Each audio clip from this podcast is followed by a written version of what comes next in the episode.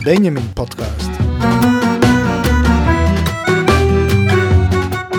Artikelen uit het kwartaalblad van JMW die we ook even gaan bespreken.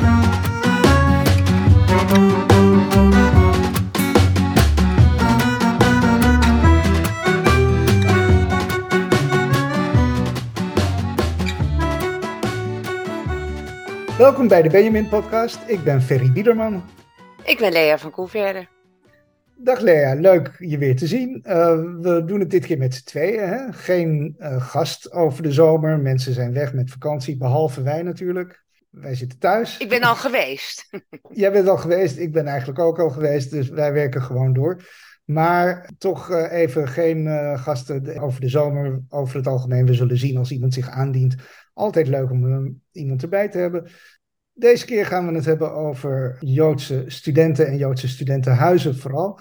We hebben drie stukken die jij hebt ingesproken, Lea, uh, die uh, over studentenhuizen gaan. Eén in Amsterdam, één in Delft en één door Bart Vadet over de geschiedenis van het Joodse studentenhuis in Delft. En dat, zijn, uh, dat is eigenlijk heel leuk. Het gaat over het Joodse studentenleven. Maar de aanleiding was iets minder leuk, want ja, ik dacht er eigenlijk aan door de incidenten bij de VU en de UvA, waar een aantal Joodse studenten hadden aangegeven dat ze zich niet uh, prettig voelen met antisemitisme. Ja, als je naar die artikelen kijkt, uh, Lea, klonk daar iets in door of uh, was het eigenlijk vooral positief?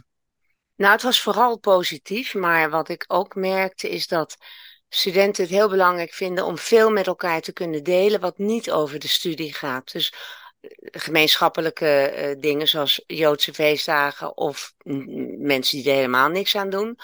Of gemeenschappelijke maaltijden die regelmatig gebeuren. Maar ook als er iets heel vervelends gebeurt, inderdaad op het gebied van discriminatie. Ik wil het niet eens altijd antisemitisme noemen. En ik wil ook niet het woord incident, vind ik ook altijd ingewikkeld in dit geval. Want ik vind het iets erger dan een incident. Maar als ze zich bedreigd voelen of, of vervelend behandeld voelen, dan kan men dat met elkaar delen. En dat is heel belangrijk, omdat heel veel studenten natuurlijk niet dichtbij bijvoorbeeld het ouderlijk huis wonen. En op dat moment dan hun ei kunnen leggen. Ja, wat, wat mij ook opviel was, een, een, heleboel is eigenlijk gewoon het studentenleven. Natuurlijk ook bij Joodse studentenhuizen. Ja. Het uh, draait voor een deel om bier, geloof ik. Onder andere bier en eten. Bier en eten, ja. en, uh, uh, ik zag ook dat het is heel uh, internationaal, ook de Joodse studentenhuizen. Er zitten natuurlijk mensen uit Israël. soms kunnen mensen uit Amerika bijvoorbeeld, of uit Engeland die hier studeren. Engelse Joden, Amerikaanse Joden. Ja. Dus dat, ja, dat, dat is eigenlijk, denk ik, het gewone studentenleven eigenlijk. En dan misschien daarbij de Joodse sfeer en de bekendheid uh, met elkaar toch op een bepaalde manier. Wat, wat misschien ook inderdaad een beetje een veilig gevoel geeft soms voor mensen. Ja, want hoe zou dat toch komen dat Joden elkaar dan ook in dit opzicht opzoeken? Nou ja, ik denk overweldigend natuurlijk niet. Het zijn maar een paar Joodse studenten die daar zitten. En de meeste Joden die studeren aan de Nederlandse universiteiten zullen gewoon of thuis wonen, net zoals anderen, of op uh, andere plekken zitten, net zoals de andere studenten. Dus waarom dit in sommige gevallen belangrijk gevonden wordt, ja, het lijkt toch inderdaad een, bepaald soort uh, herkenning en dingen kunnen doen samen, uh, zoals inderdaad de Joodse feestdagen, als mensen daaraan hechten. Maar ja, het is natuurlijk, je, je komt ergens studeren, zeker als je uit een andere stad of een ander land komt. En uh, dan is ook het Jood zijn uh, is misschien een van de aspecten waar ja. je een beetje houvast ook uh, ja. aan kan hebben. En dat is een positieve ervaring natuurlijk. En helaas zijn er ook minder positieve ervaringen. Ik geloof het stuk in Folia dat ging over het antisemitisme dat ervaren werd door, uh, dat, dat was een Israëlische student, uh, studenten die dat had gemeld. Ja. Die voelde zich niet veilig bij een pro-Palestijns evenement en ook de manier Klopt. waarop de universiteit daarmee was omgegaan, dat was dan niet helemaal prettig geweest. Dus het schijnt toch dat er, ja zeker op dat soort momenten, dat de, de sfeer erg politiek is. En dat dat ook um, ja, dan doorslaat naar een, een vervelend anti-Joods element. Uh, ja, precies. Want kijk, um, zodra je het benoemt dat je Joods bent, dan word je altijd direct gekoppeld aan Israël en de politiek van Israël. En daar heeft iedereen een mening over en dat is heel terecht. En dat mag. Ik niet. Trouw, ja, nee. Ik bemoei me ook niet met de politiek in Nederland, want ik vind het allemaal ingewikkeld. En maar, maar Joods zijn, dat is uh, hetzelfde als Israël. Of in Israël wonen of Israëliër zijn. En dat klopt natuurlijk niet. En daarop worden heel veel mensen gediscrimineerd. Om de politiek, zoals die nu aan de gang is in Israël, waar natuurlijk enorm veel strijd en verdeeldheid over bestaat, wat je daar ook van mag vinden. Ik vind daar wel wat van, maar dan denk ik ook van ja, koppel dat nou niet altijd aan de persoon waarmee je op dat moment aan tafel zit. Ja, want zij kon bijvoorbeeld niet eens een Magen David dragen, want dat nee. werd gezien als een sionistisch symbool. En dan is het wel heel erg dat dat aan elkaar gekoppeld wordt uh, natuurlijk. Uh, uiteraard ja. staat er een Magen David in de vlag van, van, uh, van Israël, de Joodse staat. Maar ja, dat dat zo dan ook voor iedereen die dat draagt, dat die daar dan automatisch mee geïdentificeerd wordt, dat gaat natuurlijk wel uh, heel ver. En dat je niet vrij zou zijn om dat te dragen, dat, is, uh, dat zou je, En je keppeltje uh, niet op kan zetten bijvoorbeeld. Of niet ja. durft te zetten, omdat je bang bent voor wat er gebeurt. Er gebeurt al genoeg als je je keppeltje niet op hebt. Of je Magen David niet om hebt. Ja, denk je dat het erger is nu dan toen wij jaren geleden op school zaten of studeerden? Ik ben vroeger als kind uh, echt heel erg geplaagd op school. Ik, was, ik droeg een bril, nog steeds af en toe. En ik was dus de brillenjood. En uh, mijn broodrommeltje zag er ook anders uit. Uh, er zat geen boterhamworst op brood, zeg maar. Eiersalade en zalm of zo. En dat vonden ze raar. En dan was je weer bijzonder. En ik mocht niet meedoen aan de godsdienstlessen. Mm. En nou ja, de matzes met uh, Pesach, dat was natuurlijk een ramp. Die, die verloor ik altijd maar ergens onderweg. Want als ik dat moest gaan uitleggen op school. Maar ik werd dus echt wel heel erg geplaagd. Ik moest soms met de juf mee naar huis lopen aan het eind van de dag. Dat is niet fijn. Ja. En dan heb je iets, ja, dan heb je, is dat antisemitisme? Is meer dan plagen.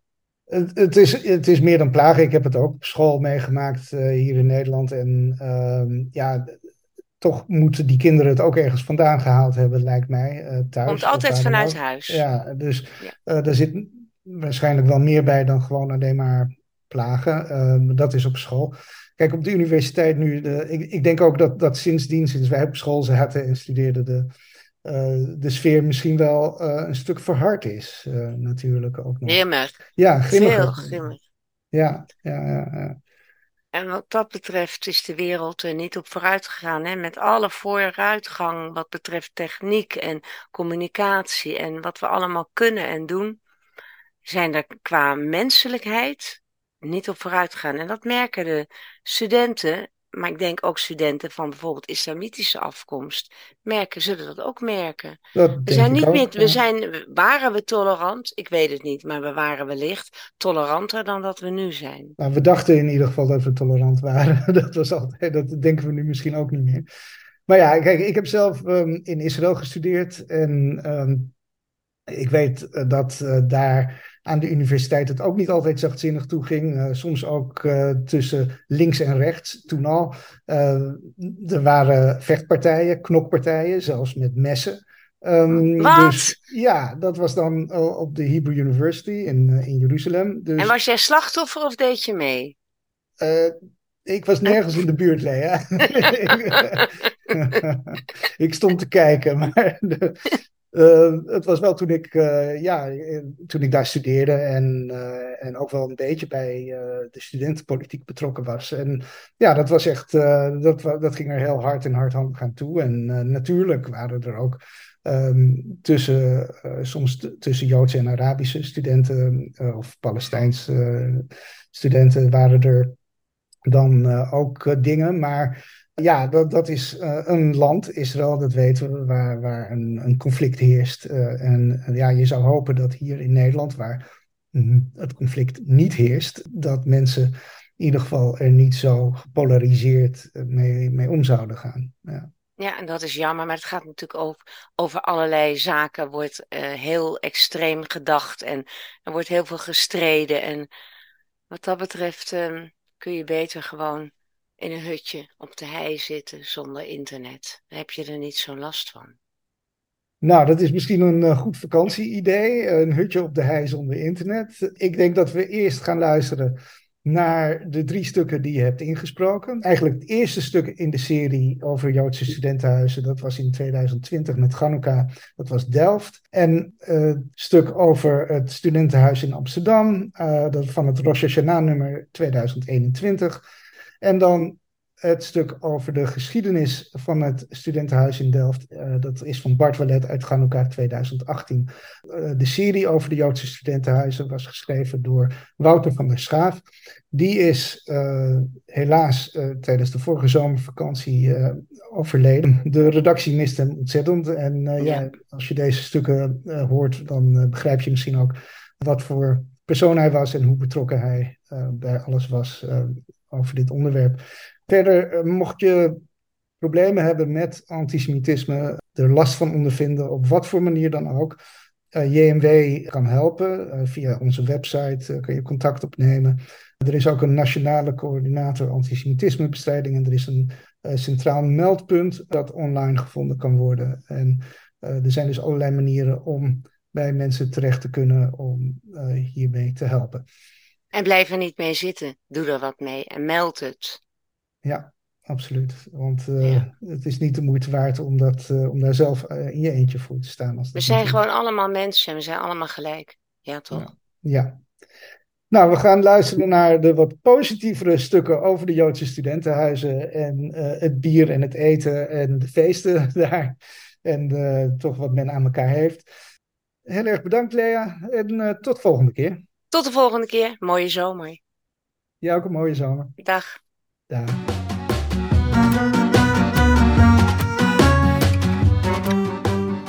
Hillelhuis Delft, hard studeren en grappen. Een gemeenschap leeft voort bij de gratie van jongere leden. Maar waar zijn die in Joods Nederland te vinden? Onder meer bij jeugdverenigingen, zoals we vorige keer schreven. Een andere, bijzondere fysieke plek is het studentenhuis. De Joodse studentenhuizen nemen in de studentenwereld een bijzondere plaats in. Ze staan in Delft, Utrecht, Leiden en Amsterdam, elk met hun eigen karakter. In het eerste deel van deze nieuwe serie Delft. Alleen al de ligging van het Joods studentenhuis zou een reden kunnen zijn om in Delft te gaan studeren. Aan de prachtige Koornmarkt, vlakbij het centrum, met een pittoresk grachtje voor de deur. Een bruisend studentenleven, daar ligt het Hillalhuis met de zeven bewoners die studeren aan de Technische Universiteit Delft. De TU heeft de naam een mannenbolwerk te zijn. Ruim 70% van alle studenten is man. Dat wordt weerspiegeld in het Hillelhuis. Er wonen zes mannen en één vrouw. Voor heel veel studies is dat ook het geval, zeker voor die van mij, zegt Nathan Bierman. Hij studeert technische bedrijfskunde waar 96 van de 100 studenten man is. Bij mijn studie ligt dat heel anders, zegt Uri Roselaar, tweedejaars industrieel ontwerpen. Bij ons zijn 60 van de 100 studenten vrouw.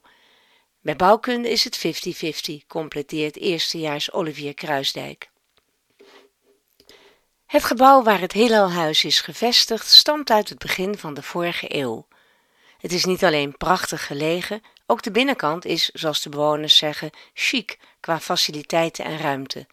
Het afgelopen jaar heeft het interieur een fikse opknapbeurt gekregen vers geschilderd en netjes gestuukt. Dat mocht ook wel, want er was veel achterstallig onderhoud. Het gebouw is sinds 1952 in gebruik als Joods studentenhuis, weet Nathan.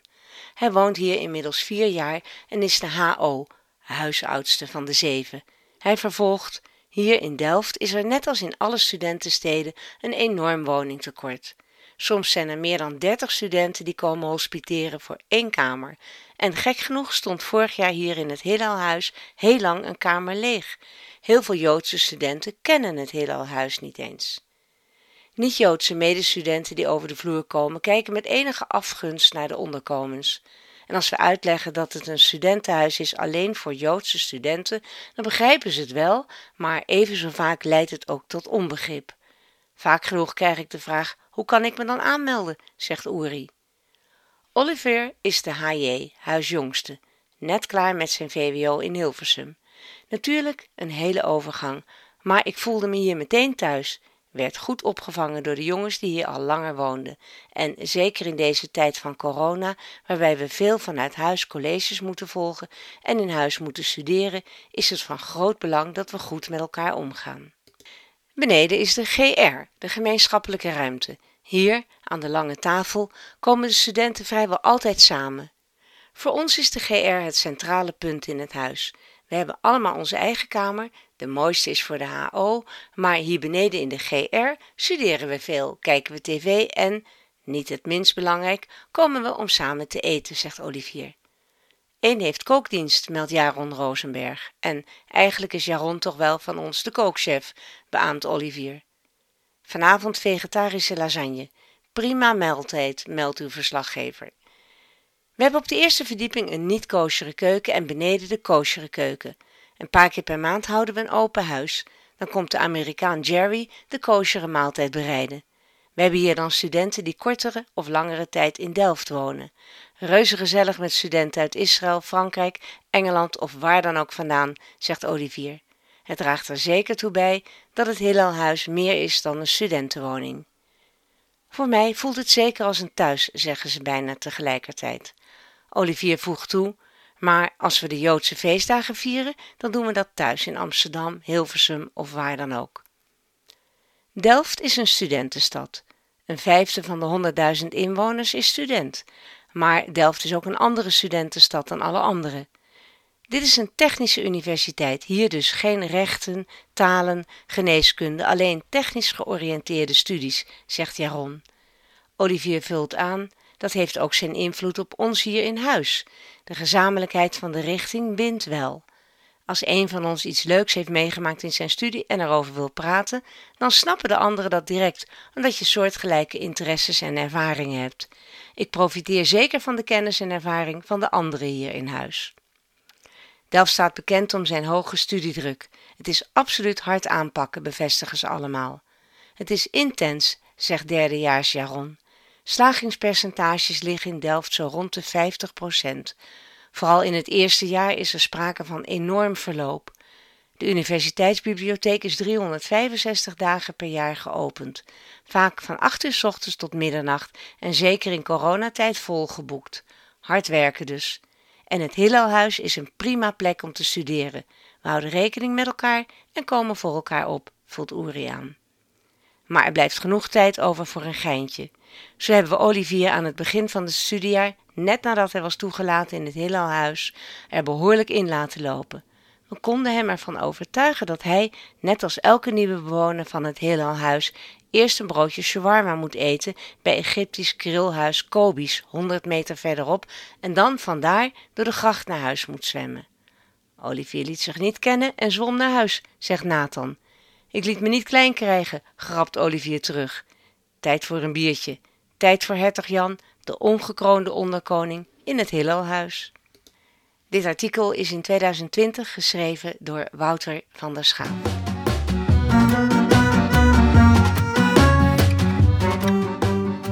Een artikel geschreven door Wouter van der Schaaf in 2021 met als kop Gemêleerde Joodse studenten Amsterdam verplichte mix. We zitten om de keukentafel op de begane grond van het rechterhuis van de twee naast elkaar staande Joodse studentenhuizen die Amsterdam telt in de pijp. Om tafel met Noah en Jake, betrekkelijke nieuwkomers, bewoners sinds minder dan een jaar. Maar vanaf het eerste moment voelde ik me hier thuis, zeggen ze vrijwel gelijktijdig. Om met de deur in huis te vallen, wat maakt dit Joods studentenhuis uniek en anders? Jake zegt: Vooropgesteld dat ik denk dat de cultuur in een studentenhuis telkens mee verschuift met zijn bewoners. We wonen hier met acht studenten op vier verdiepingen, delen de woonkeuken. We wonen samen en hebben ook onze privacy. Elk jaar komen er bewoners bij en gaan er weg. Iedere nieuwkomer draagt bij aan het klimaat, aan de cultuur in dit huis, zonder dat één overheersend zijn stempel drukt. Noah benadrukt een aspect dat Joodse studentenhuizen in Delft en Utrecht niet kennen. Het is juist de verplichte mix van vier jongens en vier meiden die het huis een heel eigen karakter geeft. Sowieso meer humor en chill, zegt ze. Hiervoor heeft ze op drie locaties in Amsterdam alleen met meiden samengewoond. Alleen dat al geeft een bijzondere sfeer aan het huis. Wat mij betreft prima. Jake voegt toe, en het boeiende is ook dat we zo'n ontzettend gemêleerd gezelschap zijn.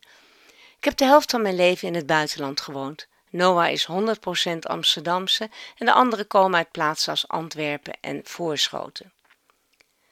Man-vrouw mix en geografie vormen niet de enige kenmerken van de gemeleerdheid van de acht bewoners van het Rechter Joods Studentenhuis. We kennen ook een heel diverse Joodse achtergrond. Bij de een was het thuis heel gewoon om Shabbat te maken, bij de ander liepen Joodse lijnen vooral via de Joodse scholen. Hoe dan ook, die diversiteit aan achtergrond maakt het voor mij des te makkelijker om hier aansluiting te vinden, geeft Noah aan. Jake zegt: Ik heb me juist om die reden nooit buitenstaander gevoeld, ook al had ik niet veel connecties in Nederland. Ik heb niet die Amsterdam-Amstelveense Joodse bubbelervaring, maar dat bleek helemaal niets uit te maken. Maar Noah weer op aanhaakt met de opmerking dat zij ook niet die connecties kende. Geen Rospina, Maimonides of Habonim, om maar wat te noemen. En dat maakte voor mij het Joodse studentenhuis des te interessanter, omdat het allerlei Joodse vrienden oplevert. Op het moment dat ik dat graag wilde. Het is dus goed om nu hier verder te groeien in een Joodse omgeving. Verder vinden ze het allebei een pluspunt dat de studierichtingen van de bewoners behoorlijk uiteenlopen. De een gaat na haar BA door naar econometrie, de ander stapt over naar politicologie. En dan zijn er ook nog bewoners in de hoek van sociologie, communicatie en Hebreeuws-Arabisch. Artikel geschreven door Bart Wallet, Chanukka 2018. Een ander soort Chanukka, studenten als lichtpunt na de oorlog. Chanukka betekent inwijding en herdenkt de herinwijding van de tempel in Jeruzalem. In de Joodse traditie is er ook een Chanukkat Habayit, de inwijding van een huis die, om de link met de tempel te leggen, vaak op Chanukka plaatsvindt. Op 12 december 1957 was het zover. Het Joodse studentenhuis in Delft aan de Kornmarkt 9 werd geopend. Het was groot feest, want het studentenhuis was allerminst een vanzelfsprekendheid. De oprichting had veel voeten in de aarde gehad en velen in Joods Nederland hadden zich ervoor ingezet. De totstandkoming van het tehuis laat twee typerende aspecten zien van de wederopbouw en vernieuwing van de Joodse gemeenschap na de Tweede Wereldoorlog. Het aantal Joodse studenten in Delft was altijd bescheiden geweest. De ingenieursopleidingen, uiteenlopend van waterbouw tot bouwkunde, trokken vooral jongeren uit milieus waar een zekere traditie bestond in omgang met techniek. Joodse studenten kozen tot aan de oorlog overwegend voor de Rijksuniversiteiten, waarbij de medicijnen- en rechtenfaculteit bijzonder goed scoorde. Betekent niet dat er helemaal geen Joodse traditie was aan de ingenieursopleiding in Delft. Al direct bij de stichting in 1842, toen het instituut nog met een mondvol Koninklijke Academie ter opleiding van burgerlijke ingenieurs heette, werd een Joodse docent benoemd, de wiskundige en statisticus Raoul Lobato. Hij maakte naam met tal van wetenschappelijke studies en schoolboeken die destijds volop werden gebruikt. De benoeming van Lobato had niet tot een toestroming van Joodse studenten geleid. Die kwam echter wel, zij het bescheiden, na de Tweede Wereldoorlog. Het Sionisme was duidelijk populair geworden onder Nederlandse Joden. Ook in de studentenwereld was dat te merken. Aanvankelijk hadden Joodse studenten na 1945 neutrale Joodse studenten en contactgroepen opgericht, met als doel iedereen te bereiken.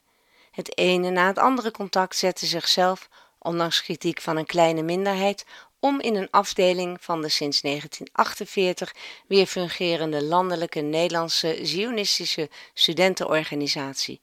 Ook in Delft kwam een afdeling. Die werd mede mogelijk gemaakt omdat studie in Delft voortaan stevig gestimuleerd werd. Het idee was dat Joodse jongeren in Nederland opgevoed en opgeleid moesten worden met het oog op een toekomst in Israël. Daartoe organiseerden de Joodse jeugdbewegingen standaard een Israëlreis voor scholieren om een spoedige alia na het schoolexamen te bevorderen. Wie om wat voor reden dan ook toch nog in Nederland wilde blijven, kreeg vervolgens advies om dan tenminste een studie te kiezen waar de Israëlische samenleving later mee geholpen zou zijn.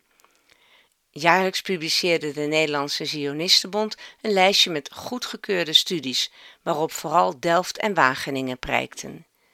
In Israël was een schreeuwende behoefte aan goed opgeleide ingenieurs en landbouwdeskundigen. Medicijnen studeren mocht ook nog, maar studies als Frans, klassieke talen en Nederlands recht werden sterk afgeraden. Die waren volstrekt nutteloos voor een Joodse jongere die naar Israël zou moeten emigreren. Na de oorlog werden de Verenigde Staten op veel terreinen een inspirerend voorbeeld. In de jeugdcultuur, muziek, de populariteit van de Engelse taal, maar ook in de organisatie van de wetenschap uitte zich dat. Ook in Joods Nederland werd voortdurend naar Amerikaanse voorbeelden gekeken.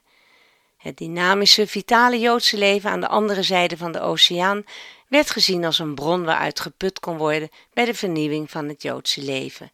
Uiteraard naast Israël, maar voor het leven in een niet-Joodse context verschafte de Amerikaanse Joodse gemeenschap nu eenmaal een gemakkelijker voorbeeld. Het initiatief voor een Joods studentenhuis, een huisvesting, kwam uit de kring van Bene Brit, een Joodse serviceorganisatie met wortels in de Verenigde Staten. In Den Haag was de Loge Hollandia te vinden, die zich graag in wilde zetten voor de studenten in Delft. In het internationale netwerk van Bene Brit werden allerlei ideeën opgedaan om dat succesvol te doen. In de Verenigde Staten had de serviceorganisatie groot succes met het steunen van Hillel Houses op universiteitscampussen. Dat waren clubhuizen waar studenten vaak ook woonden en waar culturele en religieuze activiteiten plaats konden vinden. Zo'n Hillelhuis moest Delft ook krijgen. De financiering van dit nieuwe Amerikaanse idee was nog niet zo gemakkelijk. Bene Brit probeerde het zelf, maar haalde niet genoeg op en vroeg het Nederlands Israëlitisch Kerkgenootschap om bij te springen. Die tastte royaal in de buidel en daardoor werd het plan werkelijkheid. De naamgeving voor het nieuwe studentenhuis was wat verwarrend. Sommigen spraken in navolging van Amerika over het Hillelhuis, anderen noemden het een Joods cultureel centrum. Ook die benaming was uit Amerika overkomen waaien. Een JCC was het Amerikaans-Joodse antwoord op de suburbanisering. In de groene buitenwijken van de steden ontstonden JCC's die, zoals in Jinglish, Jiddisch-Engels werd gezegd, een shul met een pool waren. Een synagoge met culturele voorzieningen, inclusief een zwembad. De naam die echter het meest gebruikt werd was recht toe, recht aan, Beet. Die Hebreeuwse naam wees natuurlijk weer op de groeiende invloed van Israël. Veel studenten studeerden immers vanuit zionistische motivatie in Delft. De komst van de Joodse studenten betekende uiteraard veel voor de kleine gemeenschap van overlevenden in Delft. De Joden zagen het Beetstudentiem als een reddingsboei. Nu zou het Joodse leven weer gaan bloeien. Nu konden er eindelijk weer regelmatige synagogediensten gehouden worden. Het was echter nog maar afwachten of de studenten de lokale verwachtingen waar zouden maken. Ontroerend was het echter wel dat tijdens de openingsplechtigheid de voorzitter van de Joodse gemeester M. Cohen aan het studentenhuis een vlag overhandigde van de Jewish Brigade. Deze Joodse afdeling in het Britse leger was na de bevrijding in Delft gestationeerd en had deze vlag aan de gemeente gegeven om als parochet, voorhangsel, te dienen voor de heilige ark in de synagoge. Nu mochten de studenten met trots deze vlag als mascotte koesteren. De inwijding van het Delftse studentenhuis met Chanukka 1957 betekende de start van een groeiende aandacht onder Nederlandse Joden voor studenten.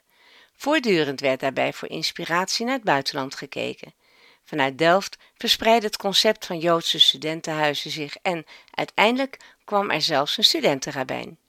Misschien kan de opleving van het Joodse studentenleven na de oorlog wel het kleine Chanukka-wonder van Nederland worden genoemd. Je vindt de Benjamin online op joodswelzijn.nl en als Benjamin Magazine op Facebook. Kijk ook op onze website voor een gratis abonnement op de gedrukte Benjamin. Dit was een Benjamin podcast.